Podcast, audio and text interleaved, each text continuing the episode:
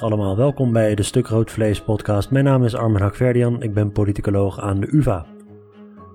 Volg ons via Twitter, het Stuk Rood Vlees. U kunt mij volgen via het Hakverdian of neem een kijkje op www.stukroodvlees.nl. U kunt zich abonneren op deze podcast via allerlei podcast apps en laat dan ook meteen een rating of een review achter. Deze aflevering gaat niet over de Amerikaanse verkiezingen. Laten we daar even pauze van nemen. Ik heb iets eh, anders voor u in de aanbieding. Wat is precies de relatie tussen emotie en politiek? Er wordt wel eens gesuggereerd dat sommige mensen stemmen met het hoofd, anderen weer met het hart of de onderbuik. Maar gaat dit zover dat politieke boodschappen lichamelijke reacties oproepen? Volgens een recent verschenen studie van Bert Bakker, Gijs Schumacher en Matthijs Roodduin is dat daadwerkelijk het geval. Bovendien zijn mensen die meer opwinding ervaren ook eerder geneigd hun opvattingen aan te passen na het zien van politieke boodschappen. Politiek roept dus emoties op, maar die emoties hebben ook een invloed op hoe mensen nadenken over de politiek. Een soort van wisselwerking dus. U kunt ehm, Bert, uh, Gijs en Matthijs volgen via Twitter. Ik zal linken naar hun social media accounts. Ik zal ook uh, linken naar het artikel zelf. Lees het vooral, het is heel uh, helder opgeschreven. En ook naar hun lab, de Hot Politics Lab, waarin ze ja, allemaal van dit soort mooie onderzoeken doen. Veel plezier met Gijs Schumacher, Bert Bakker en Matthijs Roda.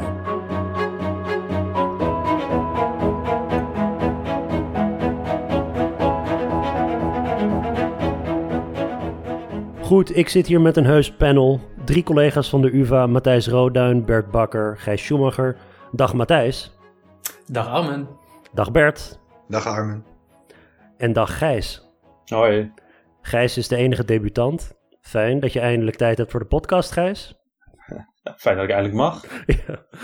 uh, maar goed, de, de, de stuk rood vlees. Um, aanhang zal hem kennen als een van de medeoprichters van Stuk Rood Vlees. Bert en uh, Matthijs hebben allebei podcasts met mij opgenomen die in de, in de feed staan. Dus luister die vooral ook uh, terug als u dat wilt. We zijn hier om te praten over een heel mooi onderzoeksproject van jullie drie. Dat uh, afgelopen maand is verschenen in de American Political Science Review. Over. ja, hoe moet je dit nou samenvatten, Bert? Waar gaat het nou over? Nou, eigenlijk in, de, in de kern gaat het over van wat zijn de affectieve, dus de, de, de, fysiologische en zelfgerapporteerde reacties op, op politieke boodschappen? En met name dan de vraag, wie heeft er sterkere affectieve reacties op politiek en wie minder sterke reacties? En, wat doet, en hoe doet dat ertoe? Even heel cru door de bocht, kort door de bocht gezegd. Je stelt mensen bloot aan bepaalde filmpjes met politieke boodschappen. En je kijkt wat hun reactie is, maar dan niet hun meningen erover, maar echt hun lichamelijke reacties erop. Ja, exact. En dan zijn, ben je denk ik een van de, de kerninnovaties van de paper. Dat, dat we niet, uh, dus best wel wat werk in, uh, in politicologie en andere velden. Waarbij mensen gevraagd werd van, goh, wat voor een uh, emotionele, word je hier nou boos of bang van als je iets hebt gehoord of gelezen? Uh, maar wat we niet zo goed wisten is uh, de, of, of er ook een, een, een, een daadwerkelijke kernaffectieve reactie, een lichamelijke, fysiologische reactie is op die boodschappen. Gijs, waarom is dit uh, van belang om te onderzoeken? Ja, uh, hoe diep gaat politiek? Uh, ik denk dat het, dat, dat een, een belangrijke vraag voor ons is. We, zijn, we, leven in een tijd waar, waar, waar veel gerapporteerd wordt over hoe emoties een rol spelen in de politiek. De kranten staan altijd vol van boze en bange burgers. Ehm, maar, maar, hoe fundamenteel zijn die emoties? Is dat, is dat puur alleen iets, iets cognitiefs, dus iets wat mensen zeggen dat ze zijn? Of vinden we die emoties ook echt in pure, primaire, lichamelijke reacties terug? Matthijs, ik ken jou eigenlijk als iemand die heel uh, beschaafd politicologisch onderzoek doet. Hoe ben jij in dit, in dit, in dit ding beland hier? Ja, ik weet het niet. Misschien ben ik langzaamaan wat onbeschaafder geworden. Ja, wat, wat, wat doe je hier met deze twee gasten? Beetje populistisch is dit. Uh... De, de link is natuurlijk wel uh, relatief voor de hand liggend. Hè? Of, misschien ook niet trouwens. Maar er wordt natuurlijk heel vaak gezegd dat um, als het gaat om zeker als het gaat om populistische partijen en um, uh, Geert Wilders, Thierry Baudet, wordt vaak gezegd dat mensen die daarop stemmen, dat dat de boze burgers zijn. En dat dat de mensen zijn die met hun onderbuik stemmen. En in eerste instantie was eigenlijk vooral mijn reactie, of, of mijn, de, de vraag die er bij mij opriep, Klopt dat nou eigenlijk wel? Wat, zijn, wat is de rol van emoties als het gaat om het stemmen op dit soort partijen? En dat heeft zich eigenlijk daarna uh, verder verspreid. Uh, en het, uh, uiteindelijk kijken we helemaal niet naar populisme eigenlijk in dit onderzoek. maar ik ben wel daardoor geïnteresseerd geraakt in eigenlijk de rol van, van, van, van, van boosheid bijvoorbeeld. maar ook juist die fysiologische reacties die daar een rol kunnen spelen. En wat jullie willen verklaren is dus die lichamelijke reacties op een bepaald uh, op een bepaalde politieke boodschap, op een bepaalde politieke informatie. Je kunt die informatie, die kun je manipuleren zoals je wil. En je kunt meten bij mensen wat er gebeurt lichamelijk met ze. En we zullen straks uh, uitgebreid horen hoe jullie precies te werk zijn gegaan. Maar wat is precies de, zeg maar, wanneer begint dit lichamelijke? Want Gijs, je had het net over bijvoorbeeld het verschil tussen cognitieve en emotionele, uh, laten we zeggen, motivaties waar begint het lichamelijke en wordt het cognitief? Of um, hoe bewust of onbewust is dit? Ja, nou, dat, dat, is, dat is een hele grote puzzel, ook, ook in de, de emotiepsychologie zelf. Um, dus, dus, dus een deel is, is, is onbewust van die fysiologische reacties. Dus, dus, dus die, die vinden plaats voordat het uh, cognitieve bewustzijn uh, uh, begint. Dat is, dat is ongeveer bij 100 milliseconden. Um, maar de, ja, de vraag is hoe sterk zijn die twee dingen nou met elkaar ver, verwant? Er is, er is uh, laten we zeggen, de klassieke idee is, is van, uh, nou ja, als je dan zo'n soort van fronsreactie hebt, uh, dat is geassocieerd met boosheid, dan zijn mensen ook, nou, dan hebben mensen fysiologisch, zijn ze boos. En dan gaan ze ook rapporteren dat ze boos zijn. maar dat idee, dat, dat, dat, dat, dat is, daar is eigenlijk niet zo heel veel bewijs voor. Het is dus eigenlijk een hele matige correlatie tussen zelfgerapporteerde boosheid en die fysiologische reacties. Dat kan komen omdat we gewoon geen toegang hebben gehad tot die fysiologische reactie. Het is gewoon nooit in ons bewustzijn aangekomen. Er was iets anders. Het kan ook komen omdat we gemotiveerd zijn, misschien wel vanuit onze politieke overtuigingen, om een bepaalde emotie te rapporteren. dus je kan bijvoorbeeld zeggen van, nou ja, als jouw uh, partij vindt dat je boos moet worden van uh, pro-Europese filmpjes, dan, uh, ja, dan ga je rapporteren dat je boos bent. Maar misschien, misschien heb je helemaal geen primaire fysiologische reactie op dat filmpje. Wat we laten zien in de paper is dat eigenlijk beide reacties, dus de fysiologische en de zelfgerapporteerde reactie, een effect hebben. Uh, maar wel een ander effect dus. Dus het is ook belangrijk om die twee dingen apart van elkaar te onderzoeken. Maar even terugkeren op dat. Maar als, als ik een filmpje te zien krijg, bijvoorbeeld. En dat roept bij mij iets op. Is het dan zo dat dat bij mij iets oproept omdat ik zie dat het over een onderwerp gaat waar ik um, uh, om geef en waar ik over heb nagedacht en dat verwerk ik allemaal in mij en daarna word ik boos? Of krijg ik een fysiologische reactie die zich dan vertaalt in uh, daarna allerlei soorten cognitieve processen? Ja, dat, ligt denk ik een beetje. Misschien is het goed om een beetje te praten over, over de, verschillende, uh, de verschillende verwachtingen die we hadden in, uh, in, de, in de studie. Want er, er zijn verschillende manieren waarop je erover na kan denken. En misschien dat we dan ook een beetje komen. Het is een hele grote vraag die je stelt, uh, Armen, die, die niet zo makkelijk is. Maar in, in de paper hadden we eigenlijk een aantal ideeën uit eerdere literatuur. Um, waar de, de eerste zou kunnen zeggen van nou voor mensen met, met, uh, met meer uh, politieke kennis, die meer weten of politiek, ja, die, die, die moeten ook daadwerkelijk wat meer affectieve reacties hebben gevormd met politiek. Dus blootstelling aan politieke boodschappen moet dat eigenlijk heractiveren.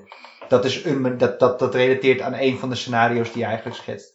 Zo, Sorry, waarom is dat precies? Omdat mensen met politieke kennis hebben geïnvesteerd nou in de politiek en dat je dan een band ermee opbouwt? Ja, dus de onderliggende hypothese is wat dan, eh, dan de, hete, de hete cognitie of de hot, hot cognition hypothese, dat, uh, dat, dat politieke constructen, dus uh, leiders, partijen, maar ook uh, politieke thema's, dat die in de basis emotioneel geladen zijn. Dus dat is wat eerder werk met, met, met, met, met experimenteel werk wat dat laat zien, van dat er inderdaad een soort van dat, dat, dat om het op te slaan in je langetermijn geheugen wordt er eigenlijk een soort affectieve component aan toegevoegd. Aan, aan die herinnering aan ofwel een partij of een leider of een thema.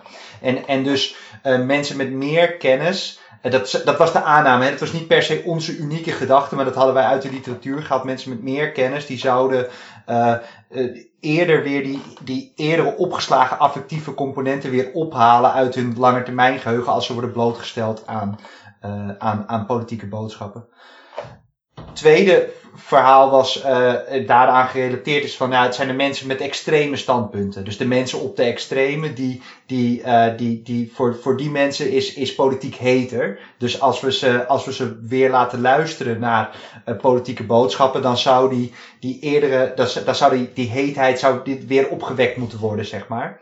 Um, en het, het, het derde verhaal is eigenlijk van, ja, maar het doet er natuurlijk wel toe in hoeverre wat je van het, van het, van het, van het punt eigenlijk al vond. Dus wat, wat je eerdere posities over het onderwerp waren.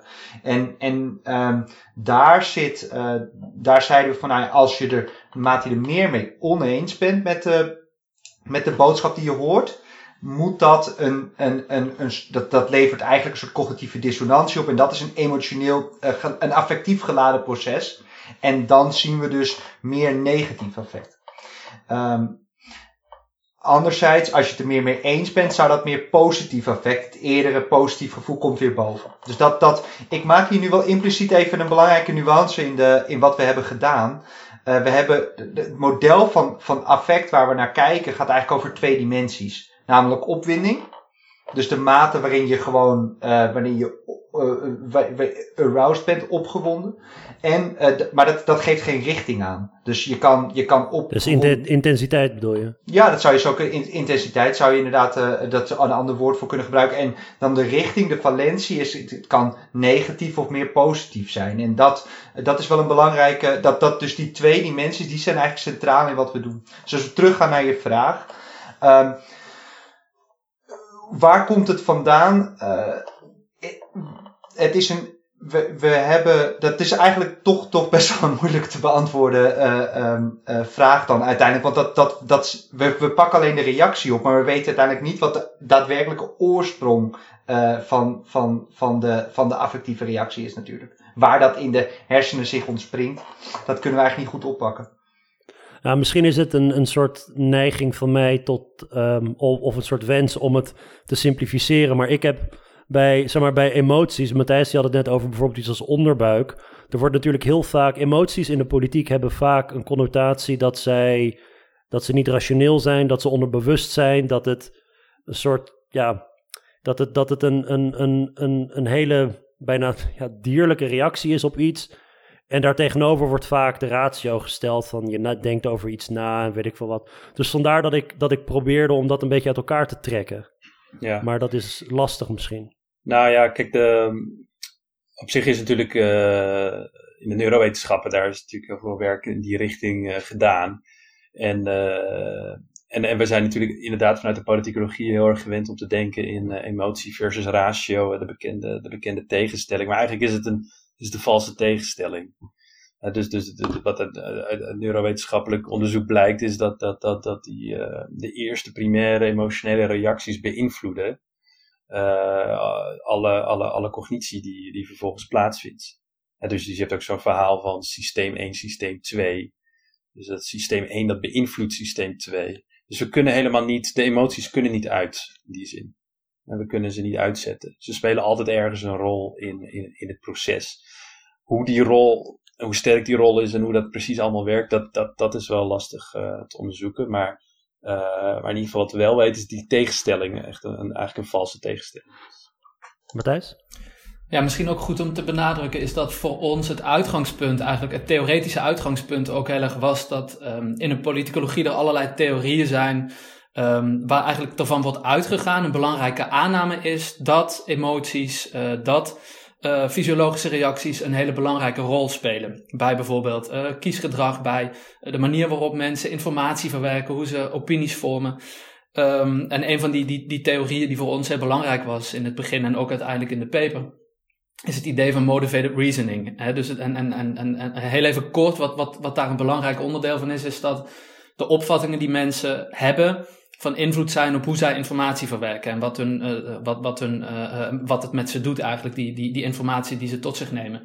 En um, wij wilden eigenlijk laten, laten zien in die, die, die theorie over motivated reasoning speelt, wordt gezegd dat emoties een belangrijke rol spelen. Of in ieder geval dat de, de, de, de onderwerpen dat die hot moeten zijn, hè, waar Bert het net ook al over had. Um, en um, Tabor en Lodge, dat zijn twee mensen die hier veel onderzoek naar gedaan hebben, die, die zeiden eigenlijk al van, heel vaak wordt dat motivated reasoning, hè, dat, dat, dat, dat, dat wordt vaak niet gevonden, maar dat komt omdat uh, de onderwerpen niet hot genoeg zijn, omdat die emoties niet genoeg worden aangewakkerd. Maar op het moment dat dat wel gebeurt, dan zullen we bijvoorbeeld zien dat mensen radicaliseren in hun opinies. Um, en onze grote vraag was eigenlijk, uh, die daarachter zat, is dat nou ook echt zo? Die aanname dat affect een belangrijke rol speelt, klopt dat ook echt? Is het zo dat mensen affectieve reacties hebben op politieke filmpjes? En dat is eigenlijk ook, eigenlijk denk ik, het, het, belangrijkste uitgangspunt waarom we dit zijn gaan doen. Laten we even dus de verwachtingen, die heeft Bert net uiteengezet. Dus um, hoe meer politieke kennis iemand heeft, hoe, um, ja, hoe meer die, die persoon eigenlijk opgewonden raakt van, van het filmpje. Um, de andere was over uh, hoe, hoe extremer iemands houding is, hoe opgewonden die persoon raakt. En dan is er ook een verwachting die eigenlijk dat, dat, dat negatieve, positief een beetje uit elkaar probeert te halen en zegt van nou ja, als jij, um, als jij een, een, een bericht te zien krijgt dat ingaat tegenover tegen wat jij vooraf dacht, dat je dan daar negatief op reageert, maar ook het spiegelbeeld ervan. Je kan ook positief reageren, je kan blij worden, denk ik dan, zeg ik maar, van een bericht dat strookt met jouw eigen opvattingen. Dat, dat is een beetje de, mijn geparafraseerde uh, samenvatting van jullie hypotheses. Uh, hoe, uh, Gijs, is dit in het verleden onderzocht en hoe gaan jullie het, hebben jullie het onderzocht? Ja, bij, bij Tabor en Lodge, uh, dat werk over motivated reasoning, waar, deze, waar in ieder geval de, ja, de meerderheid van de hypothese bij aansluit, is gekeken naar bijvoorbeeld hoe lang mensen naar statements keken, hoe sterk ze argumenten vinden. Um, dus ja, eigenlijk ook al een mix van, van, van cognitieve aspecten en, en, en ja, iets, iets ja, ja, nou eigenlijk ook, het zijn eigenlijk allemaal cognitieve aspecten van, van hoe, je, hoe mensen met die informatie omgaan. Um, dus, dus ja, wat wij duidelijk anders doen is, is proberen dat, dat onbewuste proces in kaart te brengen door naar die fysiologische reacties te kijken. En nou, Bert schetst al even die twee dimensies, dus, dus opwinding, dat meten we dan, hebben, hebben we gemeten met vochtafgifte op de vingertoppen. En uh, de variatie in hartslag. En de richting, dus positieve en negatieve reacties. Voor negatieve reacties hebben we gekeken naar de activiteit van de frontspier. Dus het plakje elektrode op iemands gezicht. Om die activiteit van de frontspier uh, te pakken. en voor positieve reacties hebben we gekeken naar de lachspier, de zygomaticus. En dat is hetzelfde, dus daar plak je ook van die, van die op om, om activiteit daar op te pikken. En, en misschien nog even aan toevoegen, Armen, dat, dat um, eigenlijk een, groot een deel van die innovatie dus van de paper is, is ook uh, dat, dat tweedimensionale model van opwinding en negatief effect. Dat is, dat is niet nieuw, dat, dat, dat hebben we uit de psychologie en andere aanverwante disciplines. Maar hoe dat tot nu toe door politicologen en communicatiewetenschappers grotendeels was gebruikt, was dan eigenlijk vooral naar de dimensie van opwinding kijken. En als het al werd gemeten. Dat is echt maar een paar studies. Vooral het werk van een collega uit, eh, uit, uit Amerika, Stuart Soroka. Uh, en Diana Mutz eerder. Maar die, om dan dus ook die, die valentie, dus die negatief positiviteit mee te nemen. Daar, ja, daar zijn wij ja, de eerste of echt een van de eerste van die dat ook hebben meegenomen. Wat, de, wat het dus een extra uh, innovatie eigenlijk geeft. Uh, en jullie hebben een soort van rondreizend laboratorium gemaakt, Matthijs, toch? En op allerlei festivalterreinen zijn jullie gaan staan. Ja. toch toevallig, misschien ook niet toevallig, allemaal aangename omgevingen om te zijn. Ja, dat, dat is puur toeval natuurlijk. Dat dat, is puur toeval, nee, oké, ja. nee, het waren uh, heel uiteenlopende plekken waar we gestaan hebben. We, we zijn begonnen op Lowlands. Uh, we hadden ook natuurlijk op de UvA een, uh, ons, ons eigen lab. We hebben, daarnaast zijn we naar de TT in Assen geweest, de Kermis in Tilburg, de EO Jongerendag, Museum Beeld en Geluid. Vergeet ik er nou nog eentje? EO Jongerendag. EO Jongerendag, ja.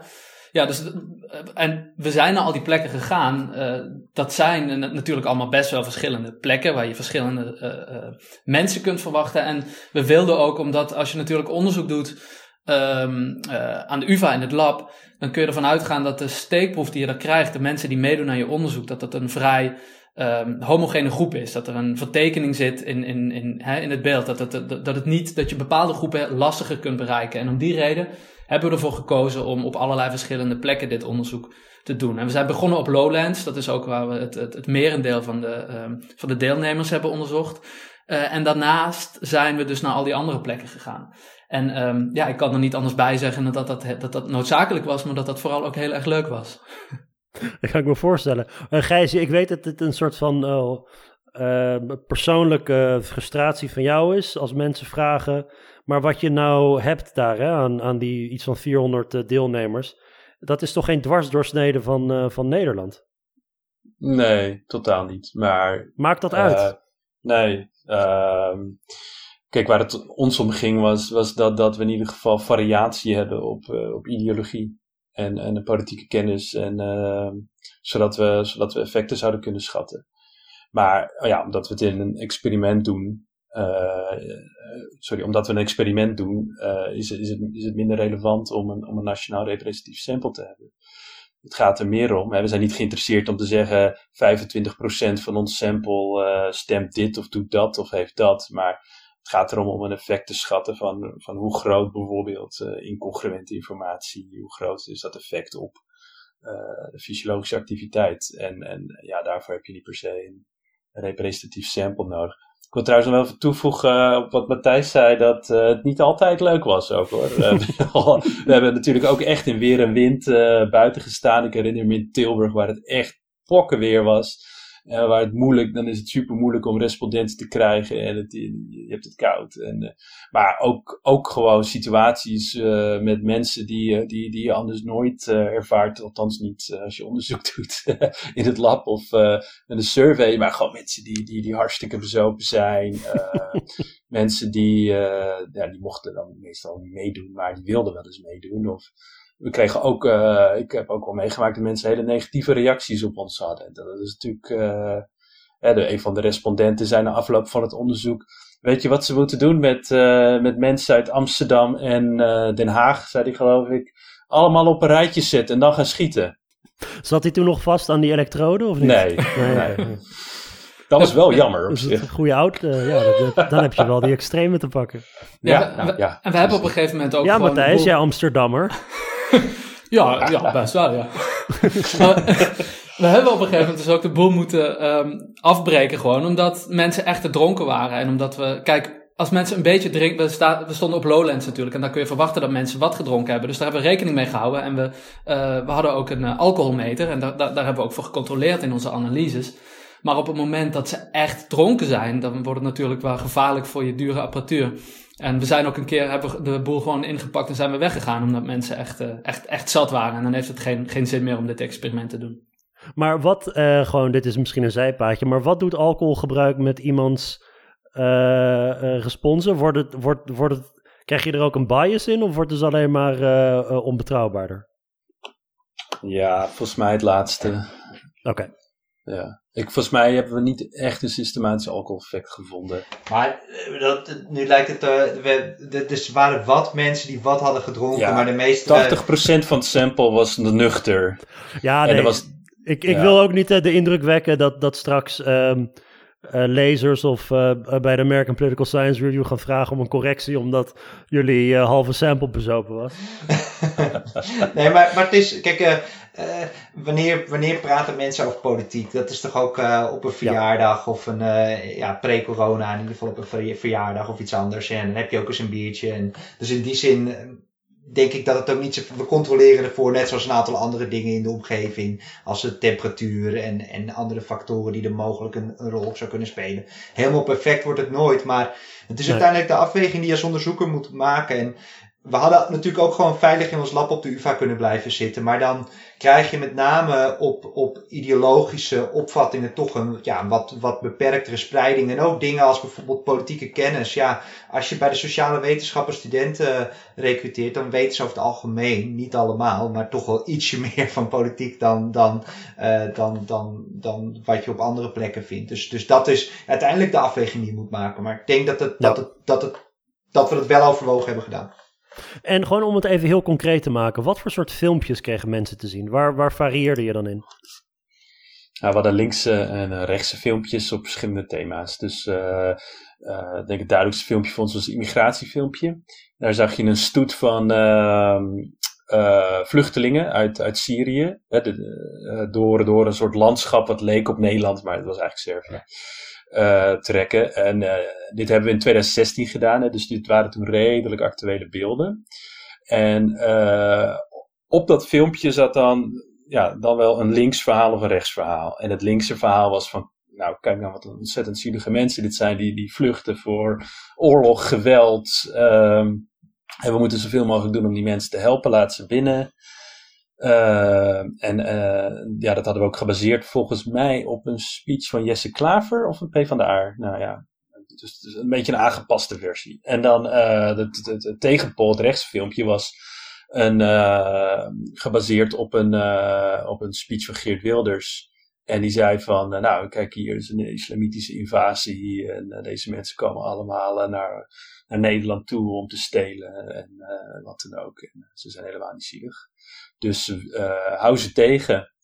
Eh, en en eh, we hebben niet de stemmen van die politie gebruikt, maar we hebben echt daadwerkelijk een stemacteur gebruikt om eh, teksten in te spreken en dan eh, alles in elkaar te ja, laten zetten door, door een, eh, iemand, een video-editor. Ja, Je moet het een beetje voorstellen, Armen, als een soort sloophamer die we hanteren. In de zin van, we hebben een beetje de nuance van het experimentele design losgelaten. Het zijn hele sterke, krachtige filmpjes die wel een mate van, van ecologische kwaliteit hebben. Dus je kan ze, zou ze kunnen zien eh, op, op, een, op, een, op een, in je normale media dieet ergens. Maar, eh, maar we, ja, we hebben dus de, het beeld en de, en, het, en, het, en de boodschap. En dan ook om het een beetje aan te zetten nog een, nog een geluid, ge- muziek eronder. Dus het, ja, het zijn, we wilden de sterkst mogelijke treatments eh, gebruiken, filmpjes gebruiken die we konden. Maar uiteindelijk is het natuurlijk wel een doel om dat ook wat specifieker in het vervolgonderzoek uit te gaan pluizen. Van in welk gedeelte veroorzaakt nou de effecten die we vinden. ja ik kan me ook voorstellen dat bijvoorbeeld, eh, dit, dit klinkt een beetje ook als een, misschien als een campagnefilmpje. Of eerder als, een, als iets wat je in het journaal zou kunnen zien. Nee, een Oké, campagnefilmpje. ja. Maar, maar zonder logo's. Ja, ja. Want dat doen we dan weer niet, want als je partij erin gaat voegen, dan krijg je natuurlijk weer dingen als, ja, dan krijg je de reactie op, op de PVV in plaats van de boodschap. Ja, precies. Ja. Dat, eh, en dan eh, is dus de vraag in hoeverre. nee, goed, je hebt, je hebt ook mensen dingen gevraagd, uiteraard, over hun eigen houdingen, standpunten, andere kenmerken, zodat je kon kijken. eh, of, of dus bijvoorbeeld iemand die heel erg anti-immigratie is, dus bijvoorbeeld anders reageert op, op zo'n filmpje. Dus dat lijkt me. Dat, de, de enquête waarschijnlijk, eh, die, die, die ze vooraf en achteraf moesten invullen. Ja, vooraf eh, het meeste en dan achteraf eh, na elk filmpje vroegen we ze nogmaals wat ze van het issue waar het filmpje over ging. Ja. Dus dat is wel immigratie, Europa, ongelijkheid en het klimaat. Dan vroegen ze nog, nogmaals wat ze daarvan vonden. Dus we kunnen ook een soort attitudeverandering meten. Dus of het filmpje effect heeft gehad nog. Of, of, Ja. Nou, dat is, ja, dat is trouwens iets wat we op het einde kunnen bespreken. Want Ja. jullie laten namelijk ook zien dat die fysiologische reacties zelf effect hebben op hoe mensen denken over de politiek. Wat, wat natuurlijk Ja. belangrijk is. Eh, even de resultaten. Ehm, wat is nou. eh, eh, ja, in, in hoeverre kwamen die theoretische verwachtingen nou uit? Gedeeltelijk. Ja. Nou, dat, dat doet me altijd deugd. Dat ja, nee, dat is, ja, nee, dat, dat, eh, eh, dat- de- dus eh, mensen met extreme opvatting, naarmate de opvattingen extremer zijn, zien we meer opwinding. Dus die, die zweetafgifte in de vingertoppen neemt toe. Um, dat, dat effect vinden we niet voor de politieke kennis. Um, en uh, wat betreft de, de, de richting, dus of je het ermee eens of oneens bent, dan vinden we in lijn met onze verwachtingen naarmate je het meer oneens bent met de boodschap, dat we meer negatief affect zien. Dus die spier boven je, boven je wenkbrauw, de corrugator, die trekt dan meer samen. We vinden weinig bewijs dat de politiek ook grappig is. Dat lijkt niet zo te zijn, in ieder geval niet in onze studie met deze respondenten. Dus de spier die de, lach, die de glimlach voor een deel bestuurt, de psychomaticus, uh, die, kunnen, die activiteit kunnen we niet verklaren met naarmate je het meer eens bent met het filmpje. Dat zijn eigenlijk in een notendop de, de, de bevindingen die we hebben op de, de verwachtingen die we nu uh, besproken hebben. Waarom zou het zo zijn dat dat, dat uh, resultaat dus niet symmetrisch is? Dus mensen worden wel boos. Dus bijvoorbeeld dat, dat voorbeeld van Gijs van dat filmpje van die immigratie, of dat Gijs gaf. Um, als jij pro-immigratie uh, of meer het linkse immigratieverhaal steunt en je krijgt het uh, Wilders-filmpje te zien, dan uh, fronsen die wenkbrauwen bij mensen. Maar als jij het linkse immigratieverhaal ondersteunt en je krijgt het GroenLinks van de A-filmpje te zien, dan gebeurt er niks bij mensen? Of nou, gemiddeld. Gemiddeld gebeurt er niks bij mensen? Nee. Um, ja, dit kan, dit kan uh, met de nadruk op kan, duiden op, een, uh, op de zogeheten uh, negativiteitsbias. Dus we weten uit ander onderzoek dat, dat mensen sterker reageren op negatief prikkels, negatieve informatie. en dat, dat is misschien wat we hier vinden. Dus, dus als je iets hoort waar je het niet mee eens bent, dan reageer je op. Maar als je iets hoort waar je het wel mee eens bent, dan is de reactie zodanig zwak dat wij het niet gevonden hebben. Of, die, of dat het, het lachen is niet de, de goede dus, ja, uh, antithese van de frons. Ja, ja, ja en het, het, lachen is ook lastig te meten. Dat hebben we ook, uh, dat hebben we ook maar op één locatie gedaan. Uh, twee locaties gedaan. dus we hebben het praktische probleem. Dus iemand is jij, Armin. Bij jou zouden we niet je lach kunnen meten. Nee, te veel baard. Ja, eigenlijk, nu, nu, ik ben eigenlijk de enige die in, in dit panel die... die baardgroei komt nog ooit, Gijs. Heb, ja. Nee, echt niet. Ik ben nu 38. Maar, eh, hoe, maar is het zo dat sommige mensen dus, bijvoorbeeld als je een baard hebt, dat je dan niet mee mocht doen aan jullie uh, onderzoek? Of hoe werkt dat dan? Want je hebt, bij sommige mensen zal het lastiger te meten zijn inderdaad.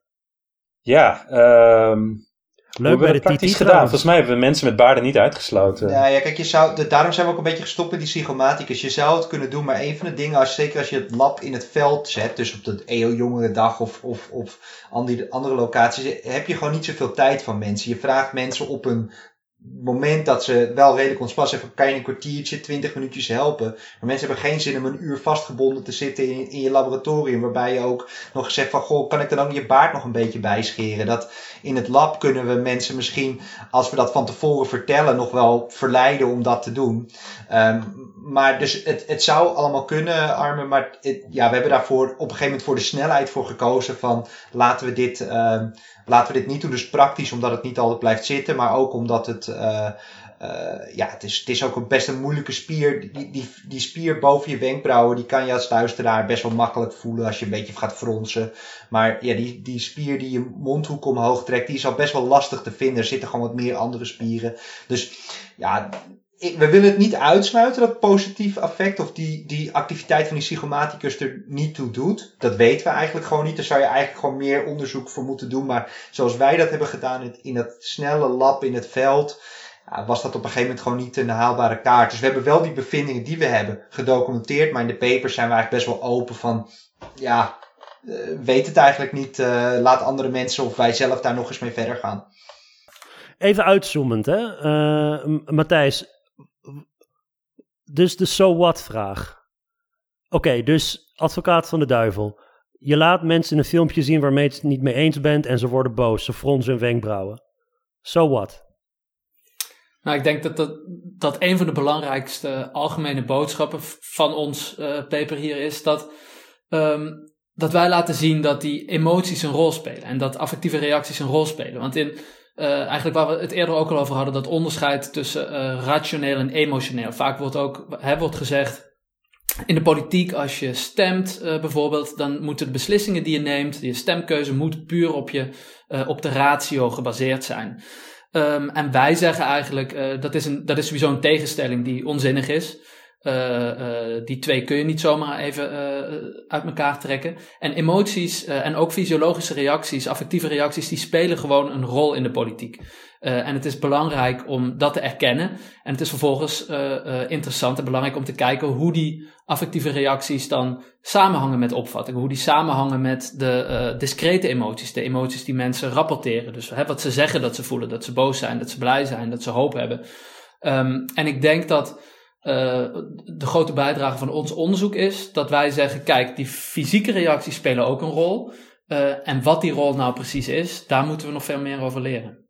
We vinden dus ook dat. Uh, dat in die nameting van, van attitudes, dat, dat, dat sommige mensen van gedrag veranderen. En dat kunnen we ook deels verklaren aan de hand van hun fysiologische uh, reacties. Dus die, die negatieve uh, affect, dus die, die, die reactie van de corrugatorspier en die, die fysiologische opwinding, die, die verklaren deels die, die verandering in attitude.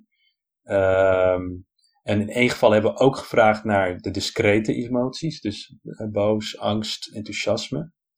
En zelfs als we daarvoor controleren, dan blijven die effecten van fysiologie staan. En welke richting werken die op? Dus als ik een, als ik een filmpje zie of een boodschap krijg, uh, die ook inderdaad, zoals Bert zei, misschien dik aangezet is om juist effect uit te lokken. En dat heeft effect op mij. Ik word daardoor boos. Wat gebeurt er dan met mensen in hun nameting? Graven ze zich in hun eigen gelijk? uh, dat, dat, dat ze bewegen richting wat ze al dachten? Of laten ze zich overtuigen door het filmpje? Nou, eigenlijk uh, allebei. beide. Oh, allebei. Ja, nee, ja, kijk, uh, we vinden. Als we kijken naar relatieve verandering, dus, dus inderdaad, ga jij meer je eigen kant op, of sorry, ga je meer naar links of meer naar rechts, dan, dan vinden we geen effect. Maar als je kijkt naar, naar absolute verandering, dat is wat we gedaan hebben, dan vind je die, die effecten van, van fysiologie. Uh, dus uh, bijvoorbeeld meer die, die, die, die, die fysiologische opwinding, die leidt tot meer attitudeverandering. Maar dat kan dan zijn van ik, ik graaf mezelf meer in, maar het kan ook zijn ik ga meer naar de andere kant. Het is absoluut. Dus en, en als we specifiek naar richting kijken, dan, ja, dan vinden we niet echt een eenduidig resultaat. Dus misschien hebben we daar te weinig data voor, dat kan. Uh, maar uh, het lijkt in ieder geval op dat die arousal mensen wel een soort van mobiliseert om over het issue na te denken. En wat er dan gebeurt, ja, dat kan beide kanten op. Wat zijn de, wat jullie betreft, als je dat zou willen meegeven aan mensen, of laat ik het anders formuleren.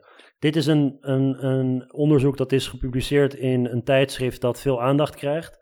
Een tijdschrift met prestige, een tijdschrift dat veel gelezen gaat worden. En waarschijnlijk ook geciteerd. Hoe zouden jullie willen dat dit artikel wordt geciteerd?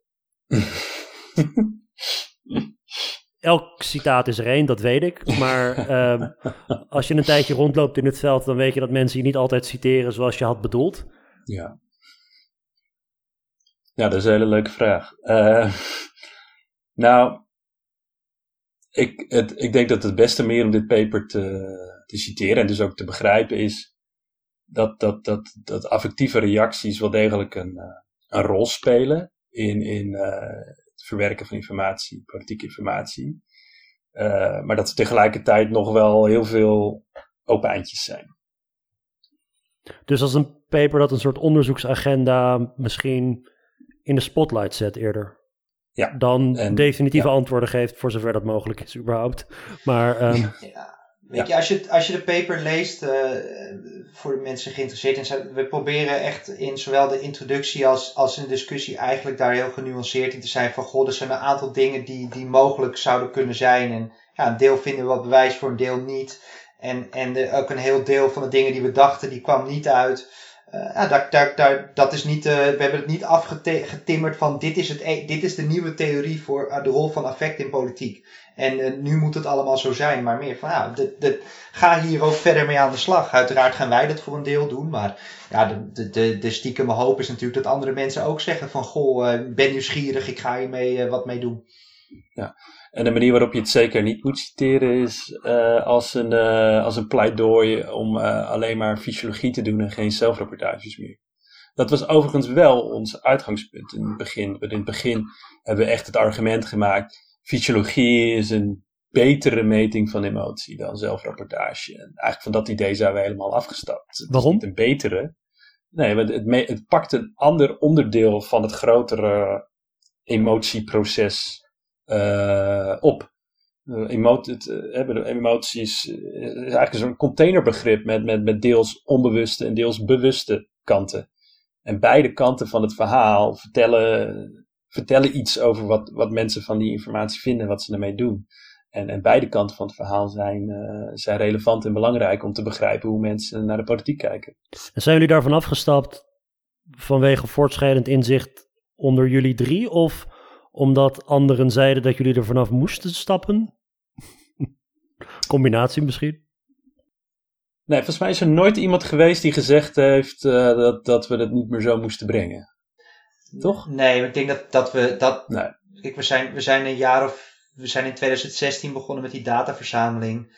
En uh, ja, op een x aantal plekken gepresenteerd. En uh, periodes harder en periodes uh, ook gewoon rust, laten rusten. Om te, maar uiteindelijk word je zelf ook wat wijzer. Ga je toch wat, wat breder weer lezen. En, en word je ook bewuster van andere discussies. Omdat het toch ja, voor ons alle drie uh, in meer of mindere mate ook wel een, uh, een, een ook, ja, eigenlijk volledig ander veld was waar je in terecht komt. En, en, en met, met ook hele andere sub, andere disciplines waar je psychofysiologie, psychologie, waar je, uit, uit, waar je ook gewoon eigen moet maken. En je, ja, je wordt je op een gegeven moment steeds minder, meer bewust van, oh wacht eens even, die discussie over of het of fysiologie en wat mensen, de meer cognitieve zelfgerapporteerde kanten. Dat is eigenlijk een hele grote discussie in dat veld ook. Daar zijn allerlei mensen ook mee bezig. En die hebben, daar, die hebben dat ook niet helemaal uitgedokterd. En die, praten ook over verschillende, uh, misschien verschillende kanalen, meer cognitieve en meer af, uh, fysiologische uh, componenten. Dus dat, daar hebben we, ja, ik denk dat we ook door meer te lezen op een gegeven moment ook weer wat wijzer zijn geworden. En dit is natuurlijk ook een, een, een paper die heel lang gerijpt heeft. Uh, het, het, onderzoek heeft een hele tijd geduurd. Het opschrijven heeft echt een hele tijd geduurd. En ik denk. Um, Slow um, science. Ja, ja. ja, ja, absoluut. Ja.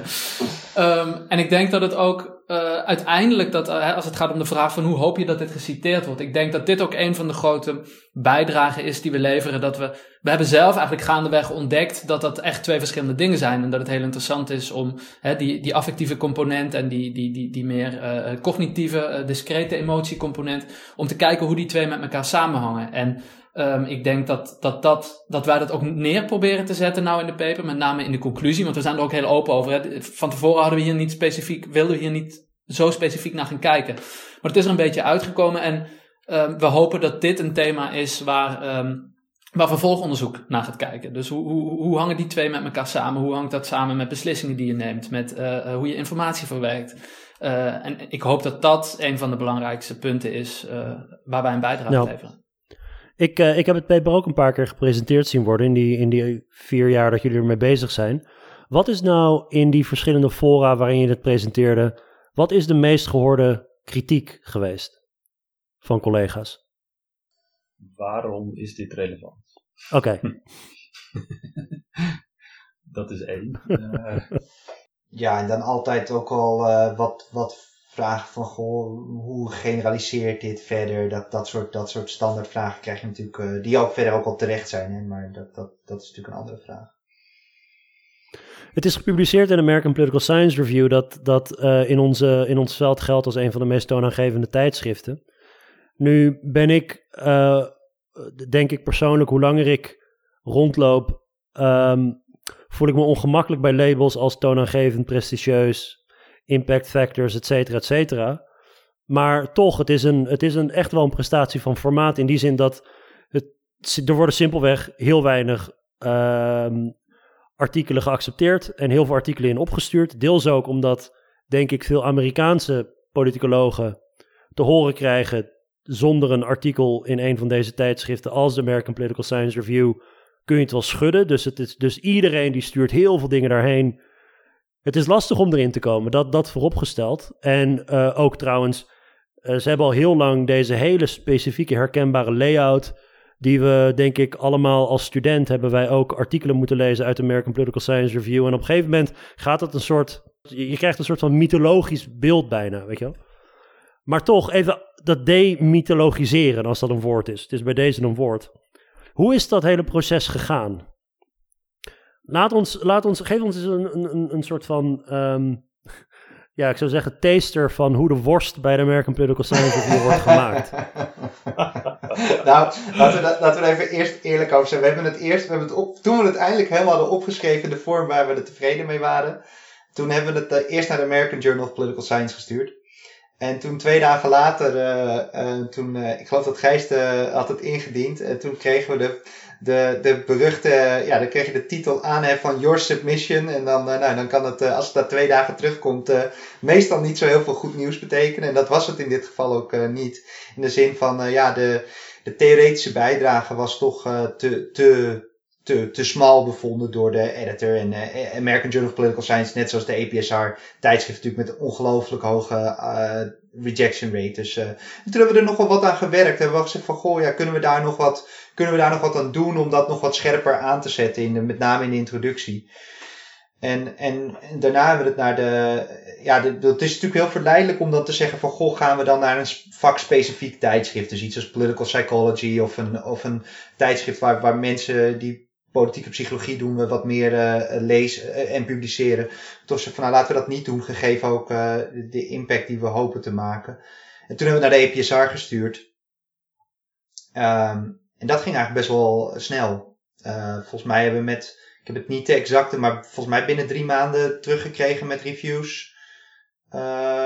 waarvan het eigenlijk hoefde niet zo heel gek veel analytisch aan te veranderen. Dus het was vooral om de reviewers te over, ja, die hadden wat theoretische uh, overwegingen. Uh, waar ze het deels eens en soms ook wat oneens waren met hoe wij dat hadden bedacht en opgeschreven. En dus daar moesten we ze eigenlijk vooral van overtuigen. Ja.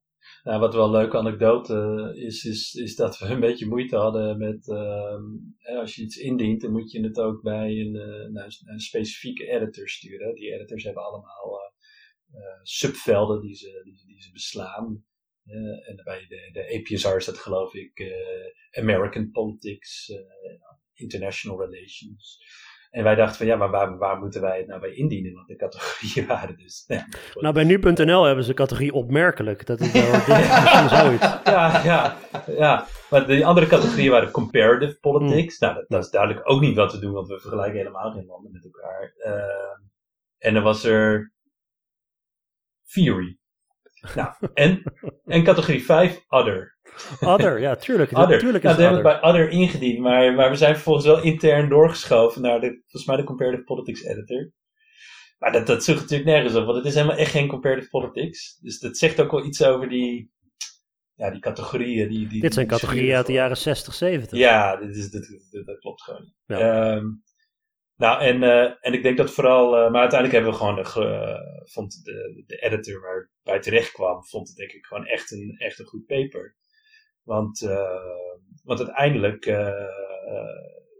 ja, een beetje side niet. Was dat bewust? Of, nee hoor, nee, nee, nee, ik liet het ja, toch even open einde voor jou. Ja, ja, ja. Nee, maar wat het bijzonder is, is dat, dat twee van de drie reviewers zeiden, leuk paper, R&R. En eentje zei, nee, ik vind niks. Ah, en normaal gesproken zou dat genoeg zijn voor de afwijzing. En dat is eigenlijk wel bijzonder, want meestal, ja. uh, meestal is uh, ja, één twijfelaar voldoende om uh, eruit te gaan. En, en we hadden dus duidelijk hier, dat kon je ook wel merken aan de, de brief die we kregen van, van de editor, dat, die was duidelijk wel ja, overtuigd. Dus zo zijn we erin gebleven. Speelt het dus normaal gesproken bij dit soort Matthijs, jullie, jullie hebben een heel specifieke open science uh, aanpak. Uh, dus pre-registreren van de uh, verwachtingen. Um, ook eigenlijk min of meer alles uitschrijven wat je qua analyses gaat doen. Volgens mij zelfs ook dat je met dummy data al de grafieken klaar hebt, zodat je alleen nog maar de echte data erin hoeft te doen. En, en dan, dus heel veel voorwerk. Helpt dat bij krijgen van reviews. Want ik, ik, ik, ik vind het verrassend dat je, bij, eh, dat, dat, dat je geen vragen krijgt over, over dingen als statistiek, wat je bij dit soort tijdschriften wel vaker krijgt. Is dat geluk geweest of heeft dat Open Science daarmee te maken dat het zo transparant was dat er eigenlijk niet zo heel veel twijfels over bestonden? Nou, misschien wel goed om even. We zijn dus dit, dit project begonnen in, in 2016.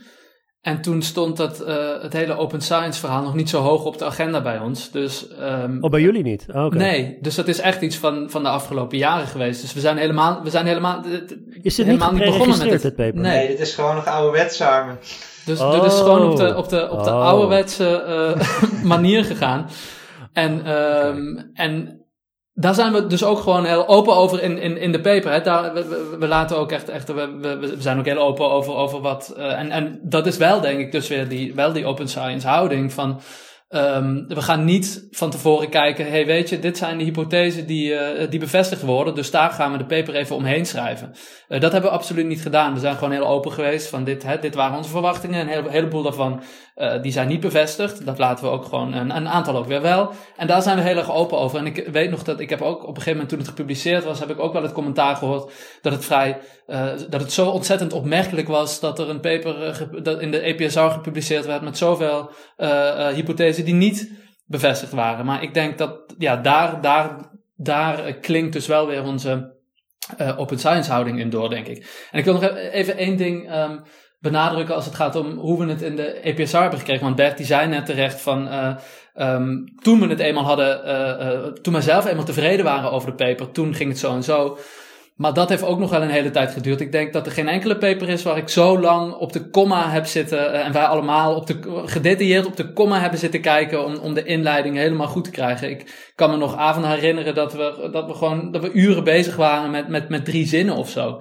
Um, en uh, ik denk dat uiteindelijk uh, dat ons dat ook wel echt geholpen heeft, uh, omdat het natuurlijk een studie is die, uh, wat opmerkelijk is, alleen maar in Nederland is uitgevoerd voor, een, hè, voor zo'n Amerikaans tijdschrift. Ja, absoluut. Um, dat, dat we het wel ook echt, als we het niet zo strak hadden opgeschreven, dan waren we dan ook niet zo ver mee gekomen, denk ik. Nee, en we hebben ook wel, ja, dat, dat zijn we thuis een beetje van, het is heel eerlijk opgeschreven. Dat is ook een commentaar die we kregen voordat we hadden ingediend. En, en, en, en, en eigenlijk een interactie die we met de reviewers wel heel veel gehad hebben, uh, ging, ging ook wel over, over statistiek juist, namelijk de interpretatie van de effect sizes. En uh, ja, eh, ons pleidooi is toch een beetje een soort van effect size realism. we, we, reëel over hoe klein de effecten zijn die je vindt. En dan kwamen de reviewers van, ja, maar bedoel, uh, dat zijn toch, is het dan wel belangrijk en zo. En toen nou ja, toen gingen wij een beetje zoeken van nou, hoe groot zijn dan effect sizes die normaal gerapporteerd worden in de EPSR of normaal gerapporteerd worden met dit werk. En, en dan zijn onze effect sizes gewoon normaal. Maar we zijn dus gewend om de boel zo op te kloppen. Dat hebben wij ook gedaan in het verleden. Laten we, laten we, laten we elkaar uh, niet heiliger maken dan is. Maar we vinden gewoon over het algemeen hele kleine effecten. En, en laten we daar nou niet, uh, laten we daar gewoon eerlijk en open over zijn. In plaats van Uiteindelijk betekent het toch niks anders dat er gewoon ook andere factoren een rol spelen in het verklaren van die, uh, uh, van die uitkomsten, behalve wat jullie hebben gevonden. Dus dat, is, dat lijkt me. Het zou toch ook, het zou, ik ben er steeds meer zo over te denken. Mensen zijn best wel complex. Uh, menselijk gedrag is best wel complex. En, en als we, als we. Dus wat, wat zouden we verwachten als we mensen een stukje, een filmpje van 50 seconden laten zien dat mensen uh, alsof ze naar een of andere gigantische horrorfilm zitten te kijken of zo door het dak, door het dak schieten fysiologisch. Dat is waarschijnlijk niet reëel. Dus de, wat natuurlijk wel, waar we ook open over zijn, is van nou hebben we wel de statistische power om dat effect te kunnen, kunnen, kunnen, kunnen, kunnen schatten goed. En dat, dat, dus daar, daar denk ik dat het wel helpt dat we daar wat meer de afgelopen jaren over na zijn en gaan denken ook. Dus dat, dat is nog wel een stukje. Ja, en ik denk Om kleinere effecten scherp te krijgen heb je meer waarnemingen nodig. Exact. En, en ik denk het andere punt, ook in de revisies, we, we hebben hard gewerkt aan de submission, maar ook in de revisies hebben we uiteindelijk nog heel wat dagen net voor de eerste lockdown uh, gezeten om, uh, om dit, uh, ja, om, om echt die, om, om tot in de puntjes goed na te denken van elk puntje van de reviewer wil je niet laten, wil je, wil je niet laten liggen en, en goed beantwoorden. En dat, ik denk dat dat, dat doe je onbewust denk ik voor de EPSR iets meer dan misschien bij een ander tijdschrift. Hey, even tot slot, wat, op welk, uh, welk punt waren jullie het onderling het meest oneens? en niet stoken in een goed huwelijk, uh, Armen. Dat... ik weet dat jullie nog allerlei toekomstige lopende onderzoeken hebben, maar... Nee, maar dat gebeurt in een team van drie mensen die met elkaar samenwerken. Ehm. Nou, volgens mij hebben we de, de voorkant hebben we super vaak geschreven. En volgens mij heb ik op een gegeven moment gezegd van, nou, uh, ik, uh, ik maak er nu uh, het mijne van. En, en daar gaan we mee. Toch? Ja, die hebben heel veel, die hebben heel veel gedaan, ja. ja. Op een gegeven moment werd het ook zo'n, ja, je moet ook een beetje een, een verhaallijn houden of zo. En, en ja, als er dan echt te veel drie verschillende stemmen er doorheen praten, dan, ja, dan, dan loopt het op een gegeven moment niet meer. Maar bijvoorbeeld als het gaat om bredere vraagstukken over de relevantie of um, de framing, dat, dat, uh, dat ging allemaal? De, de, ja. de verhalen over de relevantie en de, de, de framing, die zijn eigenlijk vooral op het einde echt een hele grote rol gaan spelen, denk ik. Uh, met name de conclusie, die hebben we, daar hebben we heel veel aan veranderd op het eind nog. Uh, maar ik geloof niet dat we, daar, dat we daar nou zoveel oneenigheid over hadden. We hebben wel, on, ja, het was echt meer de voorkant. En dat is ook al een tijdje geleden, maar ik kan me zo herinneren dat. Van moeten we het nou, moeten we het nou recht op motivated reasoning schrijven? Oh, ja. Ja, ja, of moeten we het breder trekken, omdat affect in allerlei theorieën terugkomt en het overal hetzelfde manco heeft? Het wordt namelijk niet onderzocht.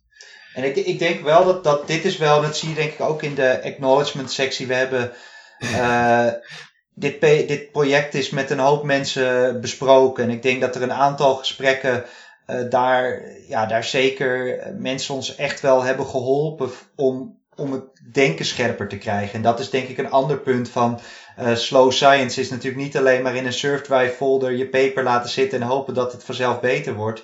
Maar, maar dat toch het, het uh, gesprekken met goede collega's uit, uit andere, die, die helpen om zowel binnen de UvA, maar ook daarbuiten, om je verhaal scherper te krijgen. Dat is denk ik, dat is een ander punt wat wel heel belangrijk is geweest in dit proces. Waar je op een gegeven moment, wat ons volgens mij toen op een gegeven moment wel een beetje geholpen heeft in die, gaan we nou motivated reasoning of niet? Dat, dat, dat, ja. uh, ik kan Finn, Ars, Finn Arsno nog herinneren van, die had toen een versie gelezen, ze, je schrijft nu de footnote van Tabor Lodge, van, een, van dit is de framing die je niet wil. En dat, dat, dat is denk ik ook wat je, goede collega's die kritisch wegen op een gegeven moment, uh, dat is ook wel belangrijk geweest. Jongens, dankjewel voor jullie tijd. Het was erg leuk om, uh, om met jullie hierover te praten. Leuk hoor. Dank jou. Hey, um, als mensen jullie willen volgen, ja, jullie zitten alle drie op Twitter. Ik zal gewoon um, links sturen naar jullie Twitter-handles, links naar het lab. En um, ik zou zeggen, bedankt voor het luisteren en tot de volgende keer.